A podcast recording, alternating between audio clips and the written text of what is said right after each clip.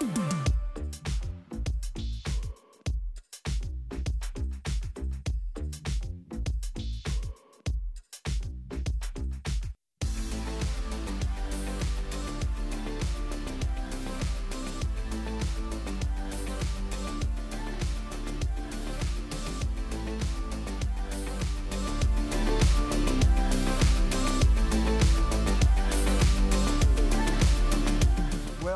If you know anything about me, I usually teach in series. Uh, I have so much to share, I usually don't get done in one service. So I'm glad God called me to be a pastor because I got next Sunday. So I started this the first Sunday in June. So all summer, uh, I did take a vacation a couple of weeks. And, uh, but other than that, uh, I've been talking about preparing yourself for Jesus' return. How many know Jesus is coming back? You know, uh, Peter said, scoffers would come in the last day saying, Where's the promise of his coming? For all things continue as they were from the foundations of the earth in an unceasing way. Uh, but it also says God's not willing that any should perish and go to hell, but all should come to repentance. So if Jesus' coming is delayed, it's only for the sake of those who don't know Jesus, right? So we just need to be aware of that. So I've been talking about what it looks like for Jesus to come back. I spent several weeks. Um, you know, just talking about that, and it, it looks like we really could be the generation that, that could see Jesus come back. Would that be exciting? It's both exciting and scary to me because it's like, wow, you're really coming back, huh? Because uh, it's going to change the dy- dynamic of life. It's going to change what we value and what we do and how we do it. It's going to change how we think and how we proceed forward. So just understand the time of the second coming of Christ is, is a time of uh, upheaval it's a time of calamity, it's a time of challenge, and it'll bring everybody to the brink. And the whole goal is that no one would go to hell, but everybody goes to heaven because Jesus wants everybody to receive him. Yes or no? So you may be watching online, you're in the room, and you're not sure what you want to do because you're still in the flesh. Well, see, God understands you, and He understands your habits. He understands where you've been and the influences in your life. But I want you to know He's stronger than every negative influence that you've ever allowed in your life. Yes or no? He broke the power of addictions in my life in so many ways. It's just, I'm, just so thankful to Him and uh, he'll do that for you too. So we're we're talking about uh, what it looks like for Jesus to come back uh, and and how to prepare. Uh, the Bible says it is a time of judgment. One of the major doctrines of Scripture, I've repeated these things so much in the past, is the uh, doctrine of eternal judgment. People don't think, see, people don't equate a loving God with with judgment, but we just saying that our God is a consuming fire, and fire is a purifier. When Jesus comes back, he's coming back to right every wrong, and he's coming back to kick the usurper called Satan out of this, uh, out of his territory, out of God's territory, which is planet Earth, and place him where he belongs in a, in a bottomless pit where he'll fall forever and ever, and in the in the lake of fire, and uh, and and then also rid the earth of all the demonic forces and all of the human personalities that they use to bring Satan's will to pass. How many know his, his days are numbered and his doom is sure? Is that good news? So that's what end times is all about and Jesus' return is all about. And I always augment this by saying, you know, God could say, hold it up. I know it looks like we're proceeding rapidly towards uh, the return of my son, but just stop, angel, stop. Stop, Jesus, stop. Nobody knows the day or hour but God the Father. And he could easily say, even though we think and it looks like Jesus could come back sooner rather than later, understand God could put a stop on it and say, uh uh uh, I ain't ready. And we just keep on a little while longer. Is that right? So just be aware of that. But it looks like things are really lining up. I mentioned that last week. Uh, I talked about Matthew 24 a little bit last week. There is a global antichrist government that is arising worldwide. Have, are you aware of that? And there's one word that bespeaks what that looks and feels like, and it's control. The enemy wants to control, even personally. See, the enemy wants to control you with all kinds of vices and all kinds of habits that will hinder you and keep you from being the best that God created you to be. Yes or no? See, that's, that's the enemy's plan for your life. But the global government's all about control, all the way from health to your money, how you spend it, education, information, you name it. Uh, tyranny is, uh, is, is what that global governance is all about. And it feels like that's encroaching and it could be sooner rather than later. At the same time, see, in juxtaposition to that, the power of God is manifesting. And God is calling his people to prayer. Again, we're having prayer meetings here Tuesdays and Thursdays at noon, and then we pray pre-service on Sundays, 8.15. We changed it. So come and pray with us, and uh, let's believe God for some great things. I think we may even have more prayer meetings as we get closer to Jesus returning as the Lord deals with us. But come and, and pray with us. Why? Why do you need to pray with others? It'll stir up your own personal prayer life and show you how to pray yourself. How many hear me? Uh, uh, Old Testament, uh, among God's covenant people, uh, it was said of them one can put a thousand of the enemy to flight or run them off, and two can put 10,000. So when you gang your efforts together in prayer, how many know a lot can be accomplished for the kingdom of God? And, and it'll rub off on you. So I've prayed with people all of my spiritual life. I'll be in Jesus, what is it, 47 years next month. And, uh, you know, you got to learn how to pray with others. So come and pray with us because uh, it will really help you. This is also a time of God's miracle working power worldwide. Don't get the idea in your head as things turn weird and, and life goes south and it looks like, you know, problems are coming and the financial markets are failing and, and the food problems may arise. Whatever that Jesus said would come, understand that we are covenant people in the middle of a fallen world and God has promised to keep his eye on us, watch over us. Don't forget, in the time of famine in Joseph's day, God supernaturally made a way for his covenant people. Yes or no? In the time of Moses, I preached all this before. Time of Moses, it was a time of judgment against the 10 God, major gods that the Egyptians worship. God made a way for his people, and that stuff didn't touch God's people in a certain parcel of land in Egypt as, as those uh, judgments judgments came. How many know God provided for Elijah the prophet through a beak, a, a bird's beak? Brought his food on a bird's beak. Can you believe it? So, I mean, I figure if God's got to have a, a stray dog come in my yard with a bag in his mouth, whatever's necessary, God's going to make a way because you're a covenant person. Is that right?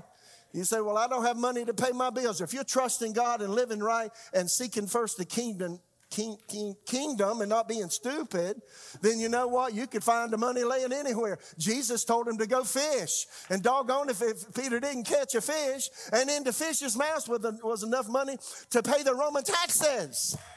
I mean, I reckon if necessary, the money could just fall out of the sky. Or, or a bird lands, and, and, you know, instead of pooping, there's some money. I, I don't know.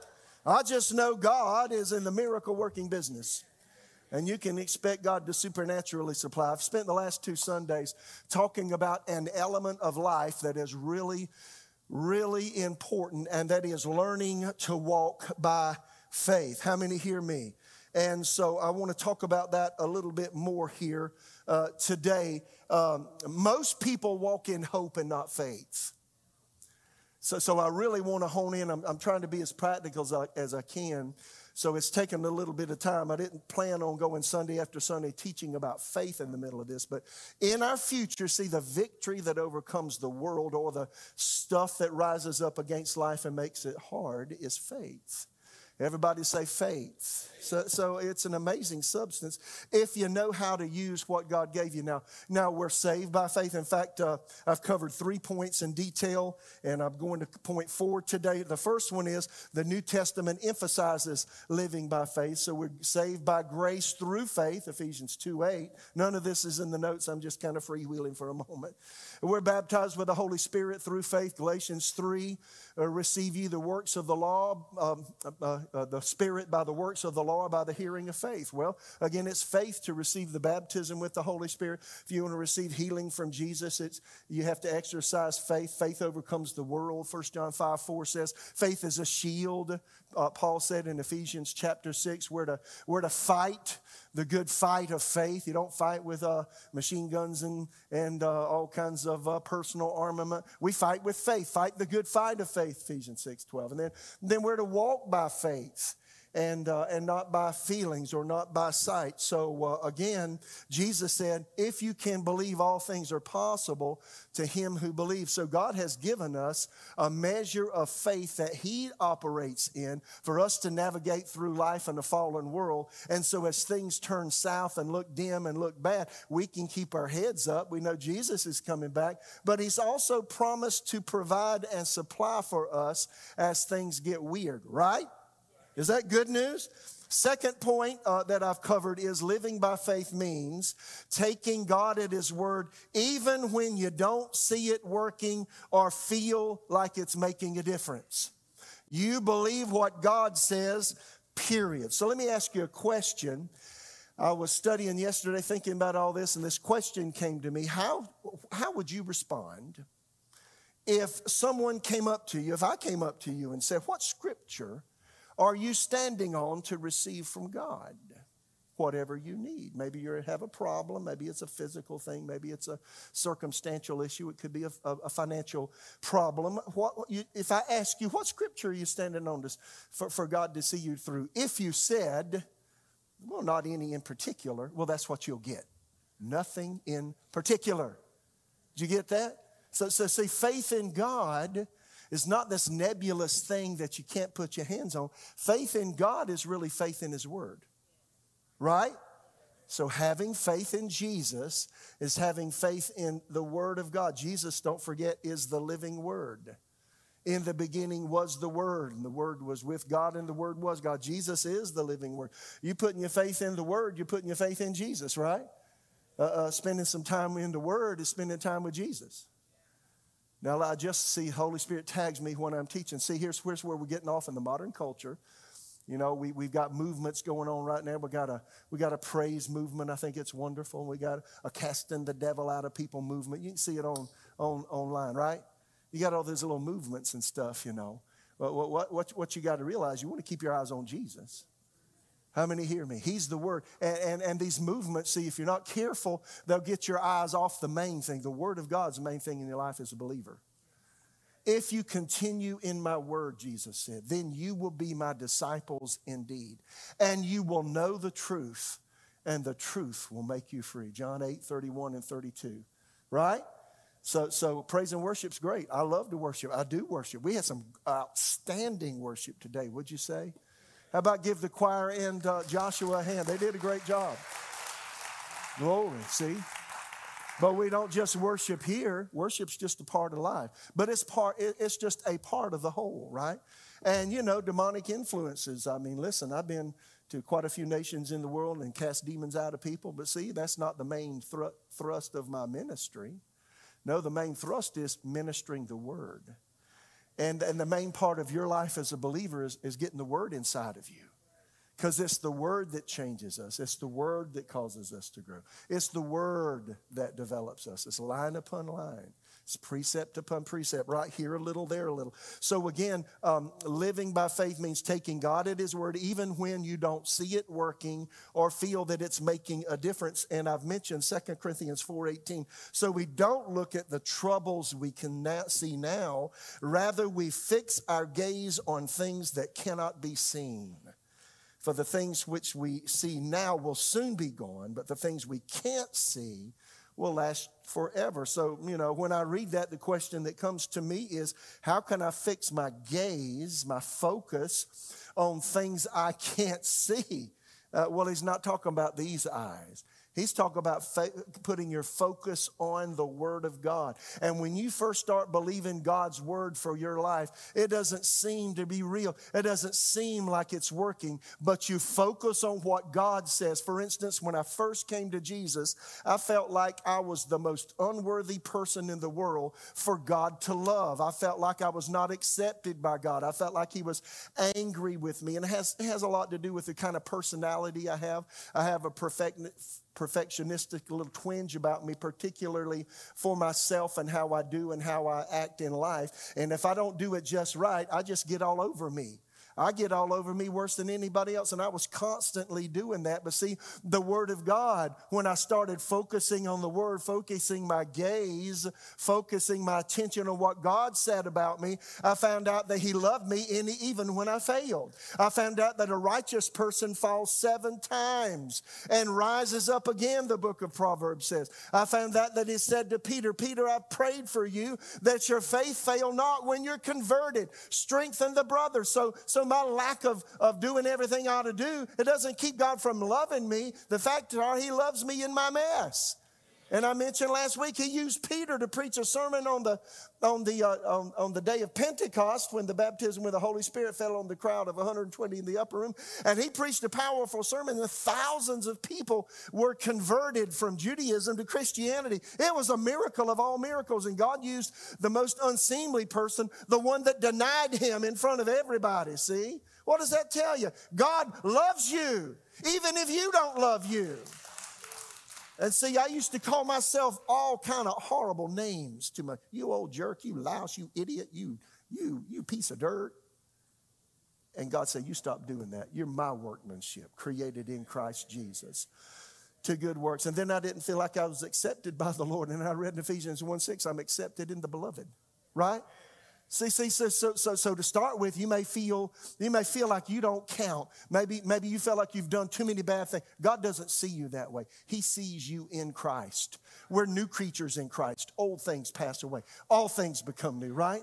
And see, that's living and walking by faith. That's one area of life. That's for your personal life. It's for your conduct, is how you live, how you think about yourself. How you think about yourself has a lot to do with how you relate to others and how you communicate with them, right? How you interact with them. It has a lot to do with what kind of job you do on, on your, in your employment. Is that right? What you think about yourself. So what does God do? Well, Jesus takes us. He says, let me, let me get you out of the dirt and the mud you've been in and let me place your feet on a rock. Let me, let me place you not just there. Let me clean you up and then let me give you a chair right beside me and he seats us in heavenly places in Christ. He makes us in an equal footing with him. He is the head. We're the body of Christ. Woo!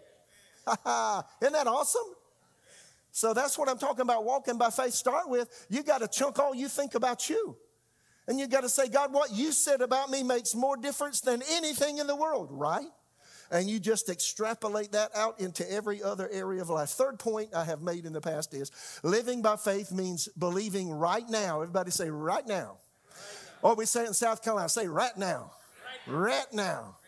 R A T, rat, rat now, that what God says in the Bible is true, even if it contradicts what you see and feel. And last Sunday, I went into detail on this, and I got one more point about this we got to get.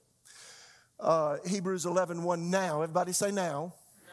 So if it's not now, it's not faith. Now, faith is the substance. Faith is two things it's the substance of things hoped for and then it's the evidence of things that you can't see. So living by faith means you believe that right now, not sometime in the future, you have what God promised you. You're not looking to get it one day, you believe you got it now.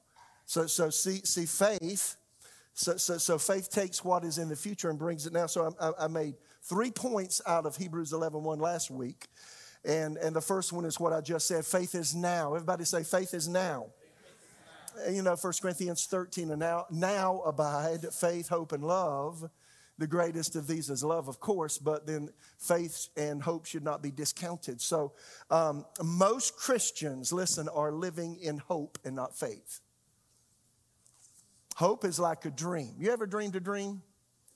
And, and like, you know, you're sitting on this uh, hammock and the wind is blowing and it's like 80 degrees, 75, 80 degrees. You're on a desert island. The sky is blue, not a cloud.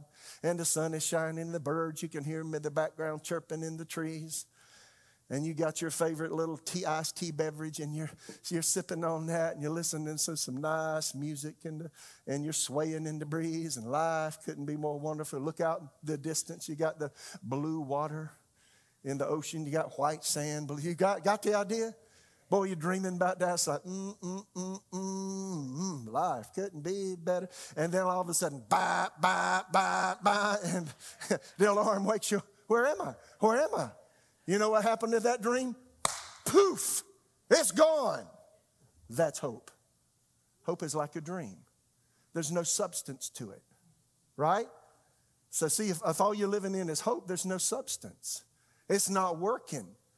I've talked to a lot of people, and I did my best to help them get into faith, but I could tell when they left me, they never got what I said. They never got it. You got to learn to take your hope and grab it with faith and pull it to you, pull it from the future into the present. So faith is now. Secondly, last week I said faith is a title deed. Uh, for what you have asked for. I went into the Greek language a little bit. Uh, you may not see it, you may not feel it, but it exists. And faith is the title deed that says, even though you can't see the answered prayer, you can't feel the healing that you've prayed and asked for. You can't you don't have the money in your bank account that you asked for. The circumstance hasn't changed a bit. You can't see it. Uh, you can't feel it. It's not apparent that it cha- has changed. Faith grabs the hope that it will and brings it to now and says, I believe it's mine now. And faith gives substance to the hope, or faith gives the title. That means it's as much yours now as though you could see it, even though you couldn't. Now, watch this. When I'm in faith, when I get into faith about something, I'm as excited now as I would be if suddenly it manifested. And see, the challenge of it is it makes the, the, the receiving it almost anticlimactic. That is, that is, you should be just, woo, I got it, woo, God answered prayer, hip hip hooray. Uh, but you've been hip hip hooraying for days or weeks or months because you expect and you act as much as you can like it's yours, even when you can't see or feel it. Do you get that? Did you get that? You're mighty quiet. You're just listening, right? See, that's how it works. I've believed God for healing for my body and stood against some terrible, awful back pain is some of the worst. Would you agree? If you've ever had it, it's like hell on wheels, boy. It's tough stuff. Sciatica, ow. And then they had a term, you know, you got this little, uh, you got this little um, uh, tube that your sciatic nerve is in, and mine are too small. And they said, Well, you got this problem, name the name. I said, I'm not going to grab that one. No, I'm not going to claim that package. From the UPS truck from hell. no. I said, no, I won't. I said, mm-hmm. All I said, mm-hmm, hmm. They say, you're going to have problems with your sciatic nerve on that left side. It's going to wear your tail out. And I said, hmm. Mm-mm. you know, you don't cast your pearls before swine or people that don't understand. I think you're cuckoo and then, you know, say some outlandish thing. So I said, hmm, hmm. No, I think I'm going to be fine. Thank you. Faith, no, so secondly, faith is the title deed that what you've asked for is yours now. It, it, it, it gives tangibility to what you've asked for so you can actually be excited when you can't see it. Right? Right? It, work, it's just amazing how it works. So, so uh, New Century Version is one of my faves on Hebrews 11 1. It says, Faith means being sure of the things we hope for and knowing that something is real, even if we do not see it. Can you shout and praise God when it looks like nothing's working? Huh? See, that's test faith, isn't it? Uh, Dr. J. Oswald Sanders if you can find any books by J. Oswald Sanders, you ought to scoop them up. Now you can find them on Amazon. I have all of his books because I love that man. I never met him, but I love that man. I've read all of his books several times. He died in uh, 1992. He was born in 1900, so he was, what, 92 when he died. But from him, he said this faith enables the believing soul to treat the future as present I got to go slow. And the invisible as seen. so you're going through hell on wheels, but you're just smiling. And somebody say, "How you doing?" You say, "Well, the joy of the Lord is my strength. I'm good." yeah, I'm good. Well, you know this is going on, right? So, well, that's that's what to say. Yeah, yeah. Well, you got this going on. Uh huh. Yeah, yeah, yeah. Looks like you're limping there mighty bad, Bubs. You're hurting, right? Well, that's what the doctor says. My body says that. But according to God's word, He says, according to His word, Himself took my infirmities and bare my sicknesses. Right? And then one day you get up and it's all gone. Faith becomes sight. So faith enables the believing soul to treat the future as present, the invisible as seen. So you think as though you have what you ask for. You talk as though you have what you ask the Lord for. Talk about how to walk by faith. And then you act as much as you can as though you had what you asked for. Now, if you've asked God for some finances, you can't go write a, a rubber check because it will bounce. If you write more, more for, uh, on the check than is in your bank account, you're going to get into trouble. I had a pastor one, I shouldn't know if I'd tell you that one. Uh, 1993, anyway, I, uh, I bought some uh, chairs. Well, actually, I sold some pews. We uh, re- renovated a church I was pastoring for another pastor while he's on the mission field. I told you the story before for those that have been here any length of time. Anyway, so uh, we sold the uh, pews we had in this building because we were renovating, going to update it and all that, you know. And uh, while the pastor was gone, we worked it all out. And uh, anyway, I sold, I put them for sale, you know. And, and then this guy calls and says, Well, I'd, I'd like to buy the pews you have for sale because we had nice chairs like we got here. And, uh, and so, you know, he said he had the money, yada, yada. He said, Well, I want to write you a check. And the check was uh, for quite a considerable sum of, sum of money. I said, uh, Okay, uh, all right. And I had to go between, you know, helping us sell. Guy said, Well, the checks out, looks to be okay. Well, he wrote the check. And, uh, and so, you know, we took the bank, cashed the check, put it in the checking account. It bounced. And guess what we had to do? We said, Mr. Sheriff's going to give you a call unless you do something about this. I know you're a pastor, but you need to make this right. He wrote a check. I guess he was, see, I think he prayed the prayer of faith and he was expecting the money to be in there. That's not what you do, right? Faith is for what you don't have, but you believe you got. So don't be stupid. Let me go one other step. Uh, faith is not for uh, a, a young man or even a girl say, I like that. The girl says, I like that hunk of man right there. He's going to be mine. He's a spiritual man. I want him to be my husband. I believe, Lord, I ask for him. I believe I receive him. You can't do that. right? Huh? Or the boy's looking at a girl. Hmm, she sure is pretty. I claim her in Jesus' name. Well, you know what? You, you look at her mom and dad, you might not want her. Or you look at his, his daddy, you might not want him. He's going to act like them. So watch what you're claiming and stuff. You can't do all that. No, faith is for things for you. Faith doesn't change other people. Faith changes you. Faith changes circumstances. God changes you, right? Faith changes circumstances. Faith it's not for other people. And you can't believe this. See, you can do this personally. You can't make this always happen for somebody else, right? This is for things for you. So, so faith is the evidence that what you've asked for actually exists. Fourthly, and this is what I want to hone in today on your faith and your words are inseparable. If I just hang out with you for a little while, I can tell what you believe by what you're saying. Right? Just the way it works. And I'm going to skip uh, Mr. Man putting the stuff on the, on the screen. Uh, I'm going to skip down to the bottom of my notes here.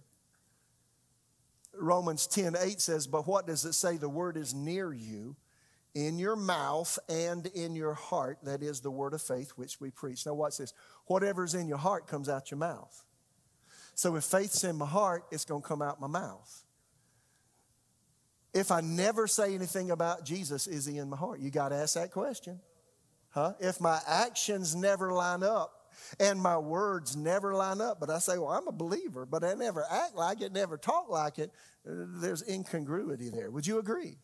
Because he said, you know, the word is near you in your mouth and in your heart. And then Romans 10, just even to be saved, we prayed uh, some of you may have prayed with me earlier that if you confess with your mouth the Lord Jesus, believe in your heart, see, mouth and heart go together. Believe that God raised him from the dead, you'll be saved. With the heart, you believe to righteousness. With the mouth, confession is made unto salvation, right? That's the way it works. And then 2 Corinthians 4 13, as since we have the same spirit of faith. Now, I like the way it says, the spirit of faith. According to what's written, I believed and therefore I spoke we also believe and therefore speak. So again, words and heart go together, right? And, then Jesus said this in Matthew 12 34. Now, brood of vipers, how can you, being evil, speak good things? For out of the abundance of the heart, the mouth speaks. A good man out of the good treasure of his heart brings forth good things, and an evil man out of the evil treasure of his heart brings evil things. But I say to you that every idle word that men may speak, they will give account in the day of judgment. For by your words you'll be justified. By your words you'll be condemned. So words, see words, what's the what's the gist of that? Words come out of our heart. What we really believe comes out of our mouth. If it doesn't come out of my mouth, I'm really not believing it. Could you deduce that from that? Yes, you could. Yes, you could. So again, in fact, James 3, James, half brother of Jesus, compared our tongue to the bit in a horse's mouth. And if you've ever ridden a horse, you know, put the bridle, uh, there's a place in his, his uh, mouth for the bit and the bridle, and you pull on the reins of the horse and you can direct his whole body. I've ridden horses when I was younger. And uh, sometimes I wish I hadn't, but I did because I did some really stupid things. But nonetheless, you know, the bit in a horse's mouth enables that horse to be guided, and the rudder in a ship. You know, the helmsman, he just turns the wheel, and then the rudder turns on the back of the ship and directs its, uh, directs its voyage in the, in the water. And so that's what your tongue does. The strongest muscle in your body, men, are not your biceps that you, you're trying to work on. It's your mouth, it's your tongue. Your biggest muscle is below your nose and above your chin. Huh? What are you doing with that muscle? So, again, what I'm saying is my faith speaking. So, if I'm saying nothing, I'm believing nothing. Let me take this a step further. Say, how you know that? Well, Hebrews 11 3 says this by faith. Everybody say, by faith we understand that the worlds were framed or created by the Word of God, so that things which are seen were not made of things which are visible. So God actually created the worlds with words. And I ended last week, if you remember talking about this a little bit. You can go back to Genesis chapter 1. And Genesis chapter 1 is a chronicle of God's creation of the, our world as we know it. And seven times in Genesis 1, it says, and God said, and God said, and God said, and God said, and various aspects of the created world came into being. And it all came into being with words. And, and that tells you something. Uh, everything exists in two uh, realms. Everything that is material existed, first of all, in the spiritual. Get, and we talked about that, remember? Everything you need has already been provided for by Jesus. All things that pertain to life and godliness, 2 Peter 1, right? 4. Natural life and spiritual life. Natural life, spiritual. It's all available in God. Jesus has blessed us with all spiritual blessings in heavenly places. Ephesians 1 3 says, right? So, what does that mean? Every, every answered prayer, every healing you need for your body, every financial situation, every job you need, everything you need with respect to answered prayer, it exists with God. Everything to sustain your human life is available in God. It's available right now. And it's available by faith, but it might not be where you live. So you may see lack, God's promise to provide for that lack. It all exists, but it's in the spirit realm. And God's given you a measure of the faith that He operates in to navigate through life with. Does that make sense? I just like to make things real simple. A kid can understand that. So, uh, words filled with faith bring what exists with God in the spirit world into the world you live. So, so you may need healing today. Well, that's available in Jesus.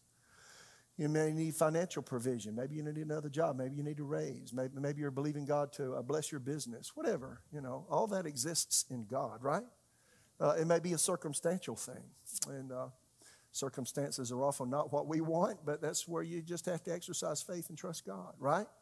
That's just the way it is. So, again, uh, faith brings what God has said He will provide as your covenant person, the covenant Father God. He's promised to watch over your life and help you. Faith will bring it into your, your personal, natural life. I want to give you a, an illustration. Now, Jesus, just before He went to the cross, He was he was uh, tooling around with his disciples, and I'm going to jump right in the story, Mark chapter 11, verse 12.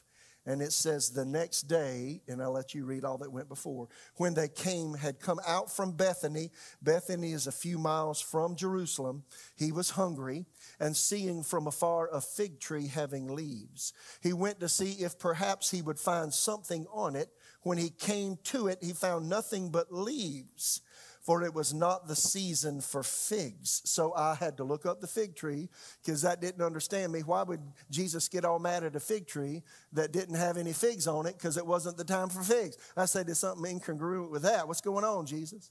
And so I found out that uh, you know fig trees lose their leaves around the De- our December time, and then by like March, April, they start you know budding leaves, and with the leaf, act- leaf actually comes the little flower that turns into a fig, and and in the formative stages when the leaf first starts, there's this little tiny bud, and a lot of times they'll drop off the tree on the ground, and people will grab them and put them in the bag and sell them at the market, or eat them right there and know, blow them off and eat them, you know, or eat them from the tree. Well, he came to this tree and it was growing leaves, but the buds, for whatever reason, just didn't produce right. And he got pretty aggravated with it. I guess he was somewhat hungry. when he came to it, he found nothing but leaves, for it was not the season for figs. Figs would come in like June, full. You like? I love figs. You like fig preserves? Come on, Jesus. Verse 14, in response, Jesus said to it, Let no one eat fruit from you ever again. Now, you know, if I was with Jesus, I'm saying, Okay, this boy's talking to a tree. no one eat fruit from you. That's not a person, that's a tree. I know it's alive, but it's not human. No one eat fruit of you ever. They looked at each other. He walked on in the city, you know, and that's when he cleaned out, you know, the uh, temple. They were selling their wares and making profit off of God, and God did not like that. And he doesn't like it today either, right? And so he did all that. Then, then it says, and I'm skipping all that, Mark 11, verse 20, now in the morning. So, so once he cleansed the temple in Jerusalem, they went back out of the city. You can read what I didn't put down. Uh, they went back out of the city, back into Bethany, where they were. They passed by the tree he had cursed earlier in the day. They went to bed. They slept all night. Then they got up. Now, in the morning, as they passed by, they saw the fig tree dried up from the roots. Hmm. So it just took a day, and that dude was drooping bad. And Peter, remembering, said to him, Rabbi, teacher, look, the fig tree which you cursed has withered away. And so Jesus answered and said to them, have faith in God. Now, you could translate this, have the faith of God, or, or, or exercise the same faith that God exercises.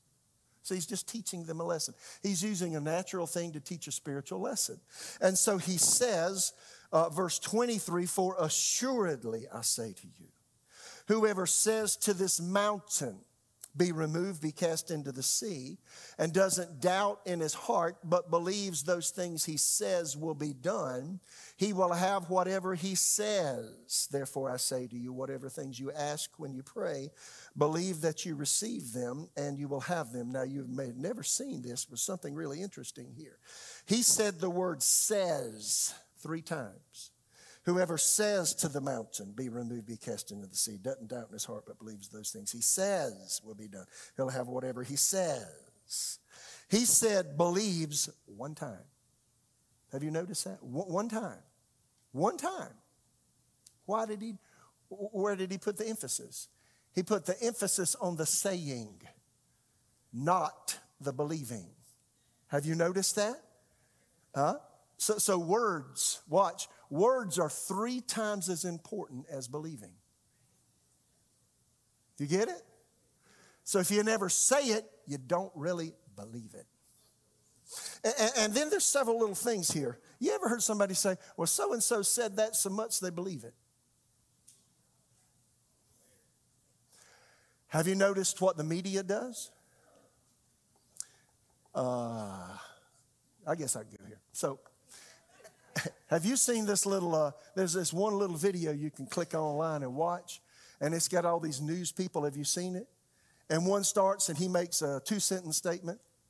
And then another news person comes on from another city, makes a two sentence statement. And then uh, number three, number four, number 20, number 30, number, all of them are saying the same thing. Somebody telling them what to say. That's called brainwashing, y'all. That's called saying something so much, repeating it over and over and over till they actually believe it. If you lived through COVID, you just experienced that because what they said wasn't completely true, but people believed it. Right? Now, that's the negative part. Positive part is you say, Well, I don't know if I believe the Bible or not. Start saying you do. And you'll change what you believe in. Huh? So global government will go, it's going to use that principle, going to say something over and over and over and over and over and over and over and over until people believe it. That's the negative use of what Jesus is talking about here. Whoever says to a mountain, that's exercising your faith in God. And says and says, he'll have what he says, right? So again, what I say about the various areas of life is my faith speaking, right? So see that, that makes me think. So so so what am I saying? about the various areas of life. See, my faith, you say, Well, I don't know where my faith is. Yes, you do. Check up on what you've been saying. So, what are you saying about your health? Well, that just scared me to death. Shut up. Do you want to have a heart attack by being surprised one day? I don't. How about you? Huh? You know, some of my family members, I go into a room, they say, boo. And they try to scare me. Well, you know, I'm not going to be scared to death. I'm going to be scared to life. Ah. Huh? I laughed till I almost died. Well, don't be saying that. Why don't you say, I laughed till I almost lived? All I'm saying is the enemy's programmed us to the negative, not the positive, right? So I've taken all these little colloquialisms out of my life decades ago because I, you know, life is full of them, right? I, I don't know, but see, what I say is my faith speaking. I must be losing my mind. Shut your mouth. Right? Say, say what you believe. See, say, say what you believe about. I, I talk I talk to God about my body every single day because, you know, I noticed I look at him, I'm not getting any younger. you know, and I can tell the aging process is there, but you know, let it happen. But you know what? As long as I'm here, I'm going to be healthy. Huh? Deuteronomy 33 25. As my days, so will my strength be. Right? I'm, ex- I'm expecting you say, well, you goofy. You can say what you want to about me. That's my body, not yours. So I'm going to say what I want to about it. You can say yours is falling apart, mine's staying together. And we're going to walk and talk and laugh and sing and dance and shout. I noticed I could still ride my bike uh, mega miles I did Friday in the heat, and it was all right. Huh? Faith never outpaces your words. Words reveal what you believe. What are you saying about your health, your money, your job, huh? Your family, your marriage, your children, your future. See, what you say is your faith speaking. Well, I'm losing my mind. I must be, I can't remember, so I must be getting dementia. Shut up. Everybody forgets a word every now and then. Is that true? Susan and I laugh at each other, be eating something and say, What's so and so's name? I don't know, they're so and so. And uh, you know what I start? I say, I'll tell you in a minute. About a minute passes and, oh, it's so and so. Oh, yes, it's them. Yeah, that's right. Proverbs 18 21 Death and life are in the power of the tongue, and those who love it will eat its fruit. Huh? Right? So again, faith, faith and words go hand in hand. Let me make a statement this way faith calls. See, faith speaks, faith says something. If you're in faith, talk what you believe. Does that make sense? Now, here's an illustration from Abraham. Romans chapter 4, verse 17. As it is written, I have made you, speaking of Abraham, the father of many nations in the presence of him whom he believed God, who gives life to the dead. And this last phrase, and calls those things which do not exist as though they did. That is real good. Isn't that great? So, so, so is it Bible to call things that do not exist as though they did? Well, Abraham did. God did towards Abraham. Abram, you can look it up in the concordance. Abram means exalted father. Abram was 75 years old. His wife was 65. I've told the story a number of times here. And God changed his name. No longer will you be Abram, Abram, but you will be Abraham, father of a multitude. Whoa. You're going to have more kids than sand on the sea? He said, Lord, have mercy.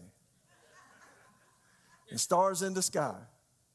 And God said, I bring it to pass. So, see, when, when God changed Abram's name to Abraham, he had to say constantly what he wasn't.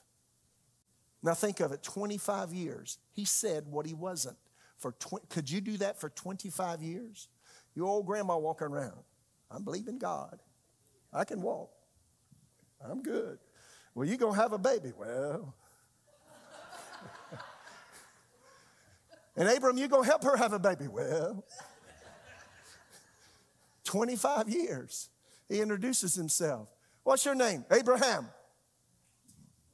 Where's your youngins?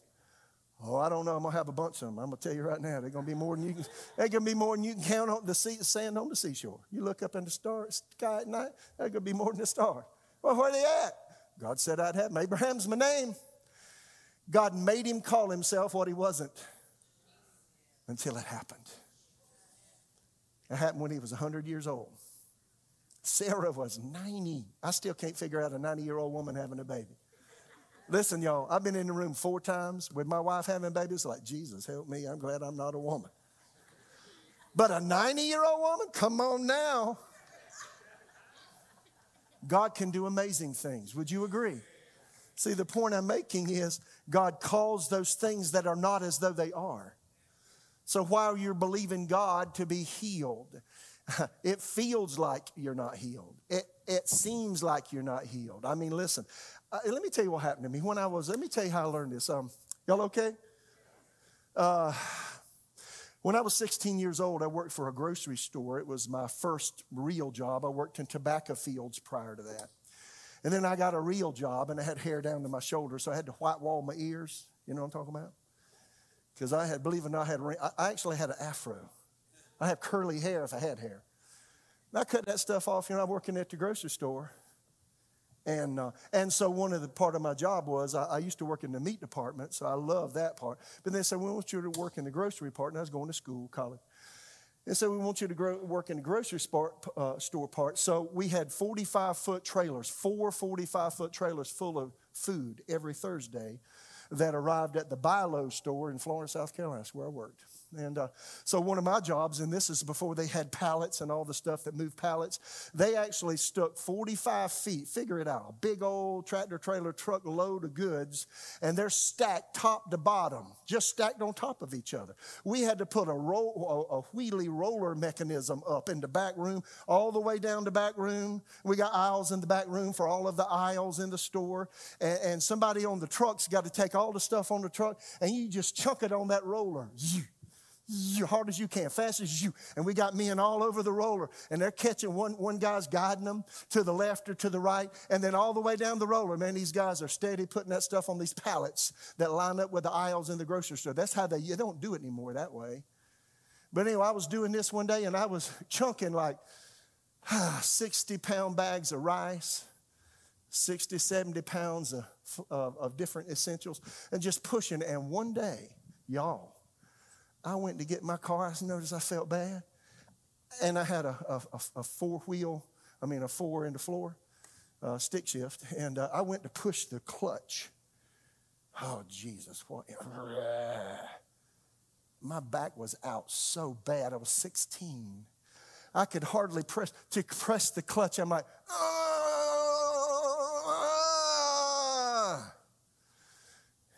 and that was bad. And I finally kind of got over that. My sciatic nerve just t- tore it up, and I, I'm sure my vertebrae were out. Anyway, I finally got, when I came to Jesus and found that thing tore me up for a couple of years. When I came to Jesus and found out what that was, I laid my hands on my own back, said, God, I need you to heal. L4, L5, they talking to me every day, and it's real bad. I can't sleep, I can't walk, I can't sit. You know, I'm walking like, you know what it's like. This is hard, it's terrible. And you know, God healed me. And every once in a while, all throughout the years, I've had to believe God for my back because of what I did when I was 16. Does that make sense? So, so what I'm saying is faith calls those things which do not exist as though they did. And all through my life, every once in a while, L4 and L5 say, Remember us when you were 16?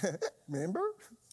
And they'll just come out, you know. And, uh, and uh, back in 2000, actually, it was December 9th, 2016 at 2 p.m. I uh, picked some stuff up. I don't know if I think I said this on my podcast. Uh, I picked some stuff up away from my body. I've got exercise equipment in a room upstairs. And I was rearranging the room. I just did wrong. I picked it up out here. You never do that. You pick up with your knees. I picked up this way, and I, uh, L4 and L5 said, We're back with a vengeance. And I went all of December, all of January. Finally went to the doc. Said, Doc, I can't hardly think. I can't think to preach. I'm hurting. And y'all didn't know it because I hid it, but I'm telling you, it hurt. My Lord Jesus, it hurt. And I had prayed for my back, said, God, help me.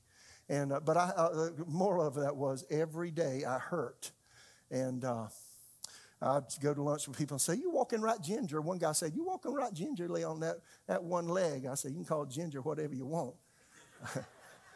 but I just want you to know that I believe I received healing for that stinking whatever it is, right there in Jesus' name. So I went and had an MRI, and sure enough, I'd popped out L4 and L5, and that guy said, Sir, you got, you got three things you can do. I wanted to tell him I got four. But he said, You can go let somebody uh, manipulate your muscles in your back, physical therapy, or you can go to a, or you can have surgery. I can do surgery and fuse that together. I discounted that one pretty quickly. Once you cut it, no, like that. I want it another way. Or he said, you can go to a chiropractor. Huh. And uh, he'll do some stuff. I said, oh, thank you. What I said, I'm going to believe God. But I could hardly sit in my car. I could hardly preach. It hurt. I just can't tell you. I was actually taking, uh, this ain't good, 800 milligrams of ibuprofen a day. That ain't good for your liver. Would you agree? I'm just telling how bad it hurt. So I prayed for me and I asked God to heal my back. And I did go to a chiropractor and he just pulled my spine. He said there's a 70% chance. When I said that, when he said that, I said there's a 100% chance. And it worked and I'm fine today. But see, I've had to believe God. So calling those things that be not as though they are. Several times in my life, that thing's messed up. And I just believe God. Sometimes it would take a month, sometimes two months, but it, it finally just straightened right up. But I know what it means to call those things that be not as though they were physical. You do the same thing for finances, for circumstances, for issues and challenges in life. Does that make sense? You got to act like God's word is true. Is that true? 1980, I had a job in, uh, I was looking for a job in Tulsa when Susan and I moved there. We'd been married for nine months. You've heard my story. And there was this one grocery store that paid just a tremendous amount of money. They were in a union. And I wanted that job. Nobody else would pay nearly what they pay. They paid my, man, a half, a half more what everybody else would pay. Just amazing. And uh, I needed that job just to pay my way through school and pay my bills and pay my car payments and blah, blah, your rent and all that. We'd just been married. And uh, so I asked the Lord for that. And, uh, and every day, this see, see, faith calls those things that be not as though they were. And I had, a, I had a cedar wall in the third story apartment that we rented in Tulsa, Oklahoma on Memorial Drive. I'll never forget. And I would walk the living room. Susan was out looking for a job, and I was believing God and looking around and going to these, this particular um, uh, grocery store for jobs. They had 23 in Tulsa. And while I went out looking, I'd come back and I'd just walk back and forth and I'd say, Lord, I just want to thank you that you said in your word, whatever you desire when you pray, believe you receive and you'll have. Now, I've asked you for a job at that particular grocery store because they pay maximum money, and I need the maximum money to do what I'm doing. And it looked absolutely impossible. And what I'm saying is, my thoughts said, You'll never get that. You're an idiot. You're an idiot to think that you're going to get that job. You out of how many thousands want that job? A lot of people want to work there that are your age because they pay so much. It would be equivalent, I've told, said this before, 30 bucks an hour ain't bad. And then back then, that much, you know, you, you know, of course, inflation, it wasn't 30 an hour, but uh, compared to 30, maybe more than 30 an hour now. So I believe God, but see what I did, I walked back and forth. I said, Father, thank you for the job at such and such a store. Thank you. Lord, I just want to thank you for my job. Thank you so much for providing for me. Thank you for giving me favor with the store managers. Thank you for the job. Then I was, you know, I was just 20, uh, 21 years old. Lord, thank you for the job. Lord, thank you for the job. Thank you for the. You get up the next morning. The first thought in my mind, you'll never get that. You're gonna have to go. You're gonna have to go sell. You pick up bottles on the side of the road and sell them for pennies. I said, shut up. I believe I receive. Lord, thank you for my job. See, you got to discount your thoughts. And you got to say what you believe out loud. You hear what I'm saying? You have to say what you believe out loud. And so I would do it as much as throughout the day. I'm driving my car. I'm going to an appointment to meet someone about that job. I say, Lord, thank you for the job. Thank you, thank you, thank you for. I'm sitting in church. You know, we're about to give some money, and uh, and you know we're we're spending all our savings down that we saved up for school. I'm writing a check, and the enemy's saying, "You're gonna spend up all your money, have to cry to your daddy." I say, "Shut up." I believe I received the job, and you know what? One day Long story short, I got the job. Now, let me tell you why I tell that story. See, that was a formative uh, time in my life. And since then, I mean, I've done that hundreds, if not thousands, of times over the various issues of life. Whether it's buying cars, selling cars, buying houses, selling houses, whether it's believing God for ministry, believing God for a church building. You know, we believe God for this building. I stood up in the other building for probably seven years. Many of you don't realize this. I would stand up in the pulpit and I would say, you know what? One day I'm going to stand up in front of you and say, we have acquired new property because we outgrew what we had. And I kept saying, if you remember, I kept saying, one day I'll stand up in front of you and tell you that we have new property. And one day I stood up and said, it's ours. Look at there. I've signed on the dotted line. It's ours. See, you can have what you say. Now, listen, most people are saying what they have instead of having what they say. Jesus said, You can have whatever you say. What are you doing? Are you saying what you have?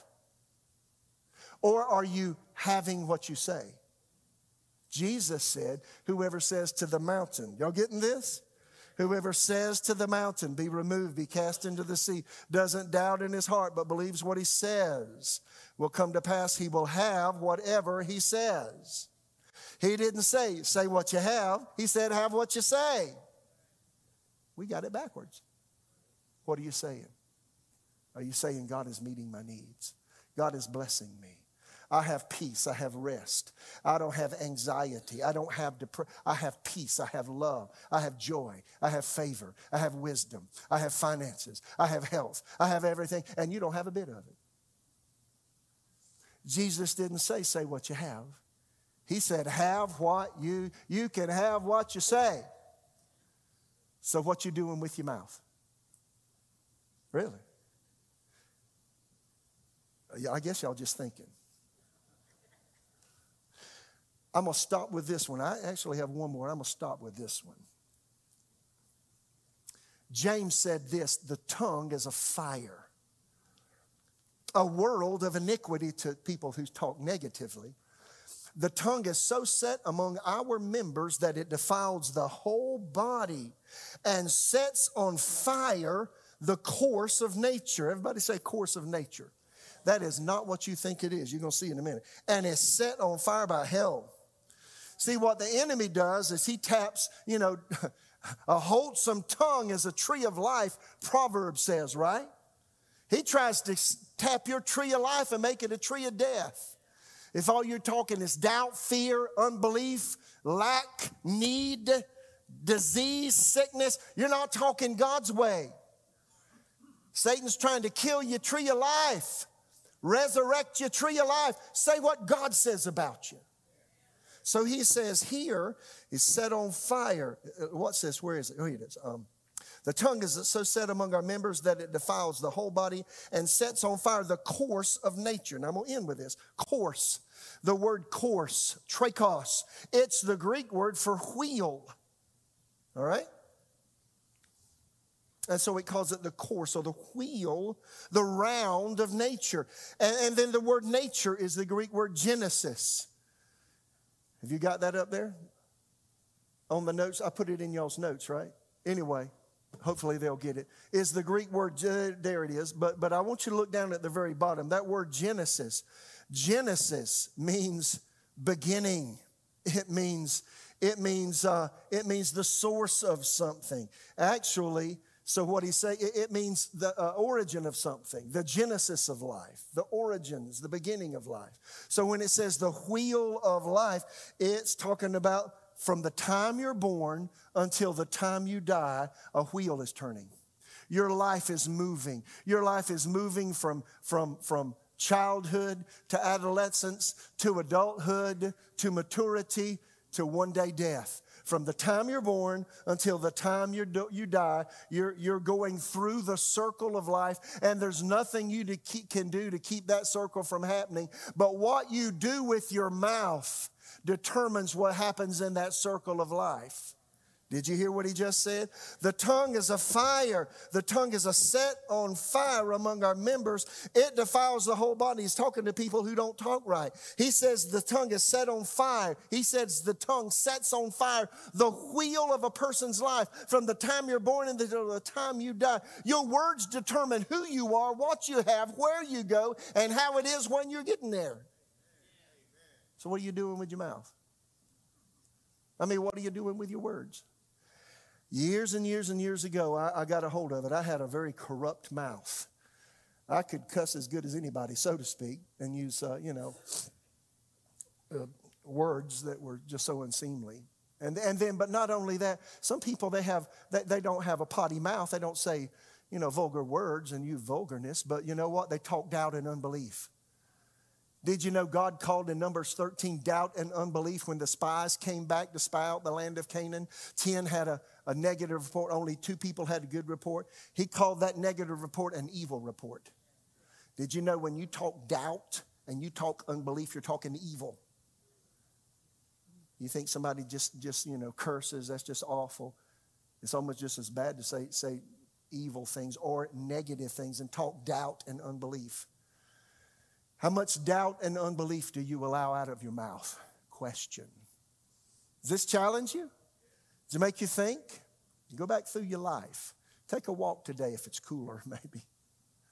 Take a walk and go, go think about how you're talking about your health, your body, your heart, your mind, your relationships, your marriage, your children, your grandchildren, your job, your business, your finances your relationships, your circumstances, yourself. What are you saying?